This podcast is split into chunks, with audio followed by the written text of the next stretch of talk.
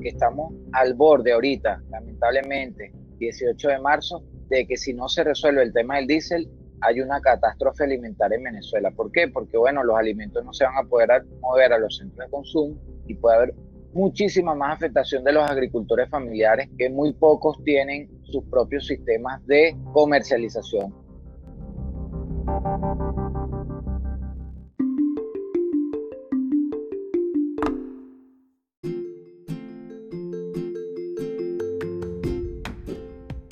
Sean todos bienvenidos a una entrega más del programa Agricultura Familiar Latinoamericana. En esta oportunidad vamos a conocer la realidad de la agricultura familiar en Venezuela y el contexto actual de la pandemia por el COVID-19. Para ello nos acompaña Saúl Elías López, quien es ingeniero agrónomo de la Facultad de Agronomía de la Universidad Central de Venezuela.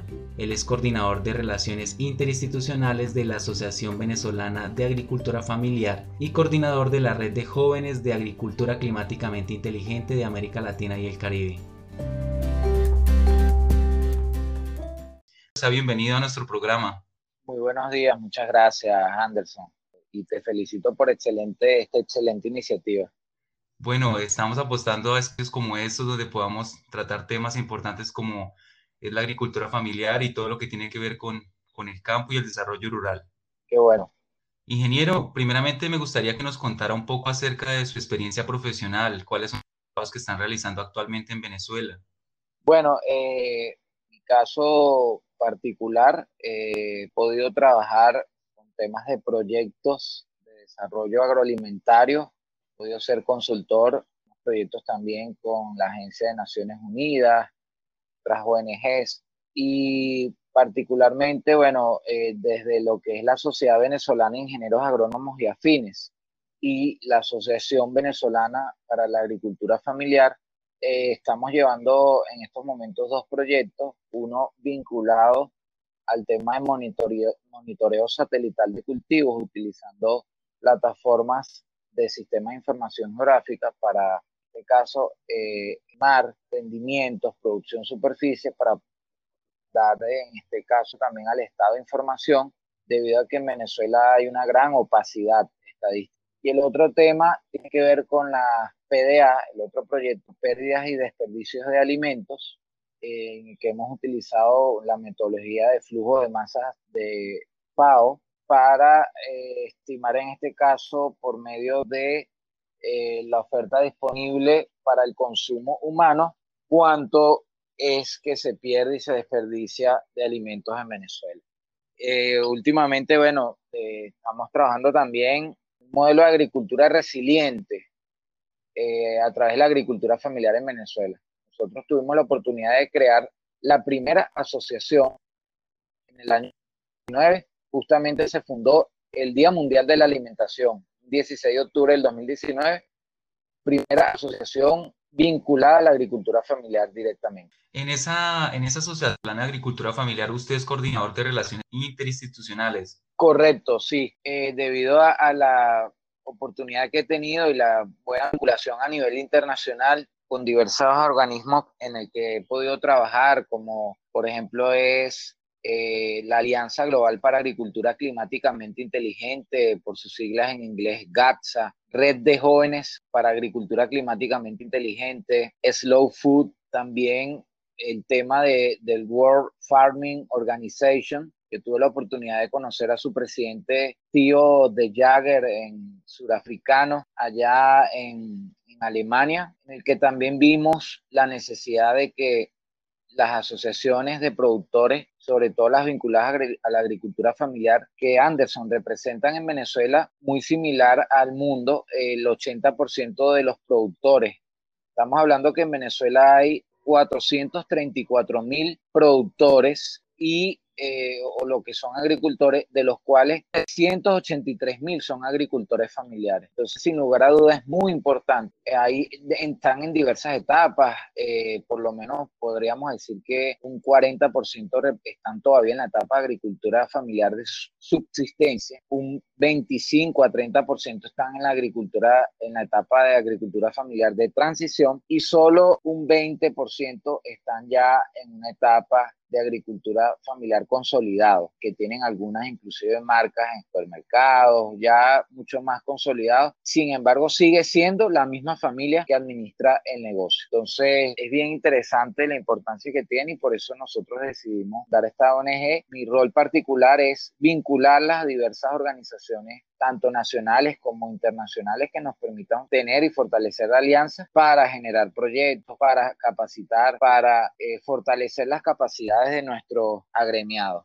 Ingeniero, ya hablando un poco en el tema de, la pandemia por el COVID-19, ¿cómo se, se, vio ese impacto en, en, la región y más específicamente en el tema rural y de agricultura familiar? Sí, realmente se vio muy afectado, sobre todo en lo que fue el suministro en Venezuela, el caso del, del diésel, que representa el 80% de, eh, digamos, la demanda de, a nivel de combustible del sistema agroalimentario venezolano. También vimos que inicio de la pandemia hubo una disminución importante de eh, poder adquisitivo, el acceso a estos alimentos y lamentablemente, bueno, eso generó que se incrementaran las ventas de alimentos en, las unidades de producción. Estamos hablando que en Venezuela se pierden y desperdician aproximadamente 60 mil toneladas de alimentos mensuales. A lo largo de la pandemia, bueno, un incremento sobre todo en la, en la, etapa primaria, en la producción primaria, donde hay muchas cosas que se deben corregir. Uno, el tema de lo que es eh, la eficiencia en la cosecha. Se pierde muchísimo alimento en la unidad de producción. Dos, el manejo post cosecha de las hortalizas, los feculentos, los frutales. Y tres, por supuesto, ya el contexto venezolano con la falta de servicios. Probablemente en, e, en, este momento se agudizó cual nunca antes el tema del diésel. Eh, hemos podido registrar pérdidas de hasta 10 mil toneladas de alimentos de hortalizas que va estos dos meses lo cual es una cifra muy grave que nosotros jamás habíamos tenido. Y, y esto todo es debido a esos organismos, tanto nacionales como internacionales, en todas las mesas que, en las que nos podamos sentar, porque si bien es cierto, hubo un deterioro, una disminución en la capacidad de refinación y productiva de, eh, del diésel en Venezuela. Lamentablemente la industria petrolera fue muy mal manejada, muchísima corrupción pero también es cierto que las sanciones coercitivas unilaterales generadas por Estados Unidos han afectado, porque no, no podemos ahorita importar el diésel. Entonces hay que buscar una vía humanitaria que permita intercambiar otros bienes, puede ser crudo por diésel, para, porque estamos al borde ahorita, lamentablemente, 18 de marzo, de que si no se resuelve el tema del diésel, hay una catástrofe alimentaria en Venezuela. ¿Por qué? Porque, bueno, los alimentos no se van a poder mover a los centros de consumo y puede haber muchísima más afectación de los agricultores familiares que muy pocos tienen sus propios sistemas de comercialización. Casi todos eh, permitían tener el tema de modelos de circuitos cortos de comercialización de FAO, que, que, es de la finca directamente de la unidad de producción a los centros de consumo más cercanos. Y eso se rompieron los circuitos cortos en Venezuela. Entonces, de verdad que en todos los espacios estamos participando, estamos haciendo un llamado a que a la comunidad internacional a que el tema del diésel es humanitario. Deben permitir que, que puedan ingresar diésel. Ya de eso de los temas negativos, pero cosas positivas, hoy me enteré de que vienen dos buques de diésel a Venezuela y eso sí va a aliviar bastante eso. Entonces, pero se necesita mucho más. Por ejemplo, Anderson, para lo que es el ciclo de invierno, porque nosotros tenemos agricultura de secano en la mayoría, que depende de, de las lluvias, eh, se requieren 40 millones de, litros de diésel diarios durante cuatro meses por lo menos, para todo el tema del manejo agronómico. Entonces es necesario ya ir contando con eso, que, que son 690 barriles de petróleo diarios que deben disponerse.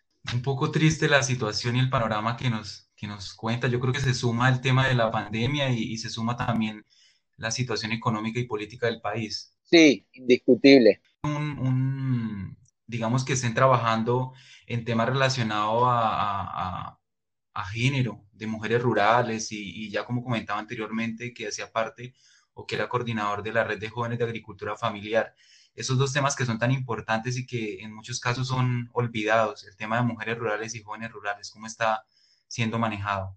Bueno, dentro de la asociación hay una mujer encargada del tema del enfoque de género de las mujeres rurales. Igualmente como en Latinoamérica, aquí el tema de la brecha eh, con el tema de salario y de responsabilidad a nivel de representación de la mujer en, los sectores rurales, en los sectores y en el sistema agroalimentario es muy bajo. Ahí hay una deuda histórica que, que nosotros con esta asociación hemos visibilizado, que hemos eh, permitido generar capacitaciones y, y, sobre todo intercambio de ideas con las más de 20 asociaciones de productores que forman parte de, de ABAF, destacando la importancia y promoviendo también que las mujeres asuman roles protagónicos de liderazgo y de representatividad en las distintas asociaciones. No solo es un tema de homologar salarios, que evidentemente es importantísimo, entendiendo el rol de la mujer eh, en las familias rurales, sino también es un tema de que puedan estar en las mesas de toma de decisiones. Eso es fundamental, porque la mujer realmente en, el negocio familiar, eh, digamos por condiciones también genéticas naturales tienden a ser muchísimo mejor administradoras. Inclusive el programa Hambre Cero de Brasil, que inició en el 2005, realmente ahí se vio fue que eh, las mujeres eran las que en este caso eran mucho más sensatas con el tema de la administración de las transferencias monetarias directas, porque si se lo daban al cabeza de hogar, en este caso el hombre, eh, en el caso que correspondía, lamentablemente no era eficiente el uso de esos recursos para los fines del programa, que eran eh, sacar a la gente de la pobreza, educarla y que se insertaran en eh, en la economía activa, económicamente activa, la población económicamente activa. Entonces, realmente estamos haciendo ese esfuerzo de visibilidad. El tema de los jóvenes también, aquí, no, a mí no me gusta hablar de relevo generacional, me gusta hablar de integración generacional, porque ya relevo es quizás decirle a las personas que tienen más experiencia que no los necesitamos, sí los necesitamos, solo que en diversos, en otros roles, otros roles de acompañar, de asesorar, de ser consultores nuestros en, cuanto a la toma de decisiones por sus experiencias vividas. Y por eso, bueno, en Venezuela habíamos eh, censado, más que censado, hecho un muestreo bien representativo de eh, la media de edad de los productores agrícolas. Eso lo hicimos en el 2015 y nos percatamos que la media era de 62 años. Nos preocupaba muchísimo el hecho de que no había ningún tipo de integración generacional. ¿Por qué? Porque los hijos de los productores agropecuarios decidieron estudiar otra cosa, también por recomendación de sus padres, que eh, hubo un momento de esos años en que tanto personal como jurídica se exacerbó muchísimo en Venezuela. Eh, bueno, más jurídico era importante porque eh, eso es un trabajo, un negocio familiar y que de la noche a la mañana llegara un presidente y te dijera que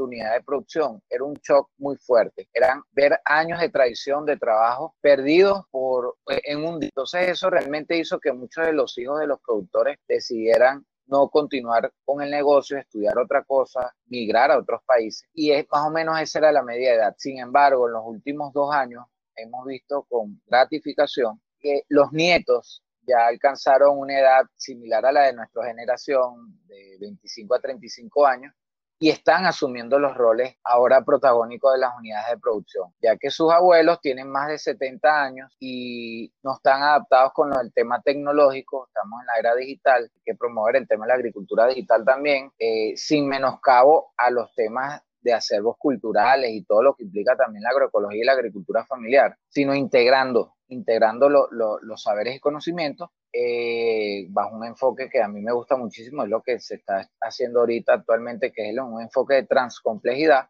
Con ellos estamos trabajando el tema de juventud. ¿Por qué? Porque en Venezuela, y creo sí, sí, sí me gustaría ver también qué opinas tú, Anderson, del tema de si es latinoamericano que a nosotros nos cuesta asociarnos, no nos gustan las estructuras formales asociativas, sino nos gusta más bien pertenecer a movimientos y, más con esta nueva generación, ¿no? Ir a una asociación y algo tan formal creo que no, no ha tenido éxito, sino más bien un tema de movimientos, de, de tener una causa. Entonces, bueno, estamos buscando a los jóvenes integrarlos bajo ese enfoque, porque si le hablamos, bueno, mira, ven una asociación, vamos a la reunión, a la asamblea, que hay que hacerlo, sí, para, porque son temas formales, pero, pero no con ellos, porque realmente no les gusta, nadie, casi nadie le gusta integrarse de esa forma. Entonces esa es la experiencia que hemos tenido a nivel de juventud. Yo creo que es una realidad que se vive a nivel Latinoamérica. El tema de, de, formalidad como tal asusta un poco, más en el tema rural, pero yo creo que por ese lado está, están las oportunidades para de, de asociarse y obviamente también de crear cooperativas, asociaciones que permitan facilitar eh, las condiciones de, de vida en el, en, el, en el, sector rural. Es un movimiento, es un, un, tema muy poderoso. Asociativismo y cooperativismo es muy importante en ese espacio y yo creo que en el tema agricultura familiar encaja muy bien. Listo, Saúl, agradecer por el espacio, por el tiempo. Ha sido un momento muy significativo donde hemos tocado varios, varios temas importantes. Muchísimas gracias, ingeniero. Muchísimas gracias a ti, Anderson, y reitero mi salutación, mis felicitaciones por este espacio. Igualmente, eh, como sé que esto es un programa que se escucha en Latinoamérica, asumí la responsabilidad pasado viernes de coordinar la red de jóvenes agricultura climáticamente inteligente y quisiera invitar a los jóvenes que creemos que hay que hacer todos los esfuerzos para mitigar los efectos del cambio climático en agricultura para promover una agricultura sostenible, que nos incorporemos, que creemos los capítulos en los distintos países. Eh, hay pocos que están incluidos, eh, que, que, me toca la tarea de ir a cada país y promover, en este caso, esta, esta asociación. Estamos totalmente a la orden para, para poder integrarnos a esta iniciativa global que promueve la agricultura climáticamente inteligente. Aquí las puertas de la, de la UNILA, de la Universidad Federal de Integración Latinoamericana, están abiertas para cualquier iniciativa. Listo, ingeniero, muchísimas gracias. Un abrazo. Un abrazo.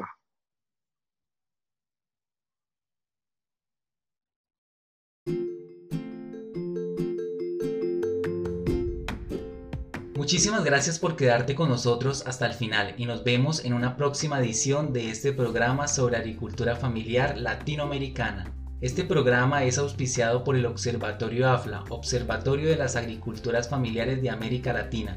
Este fue un episodio más de la serie Agricultura Familiar y Pandemia. Hasta la próxima.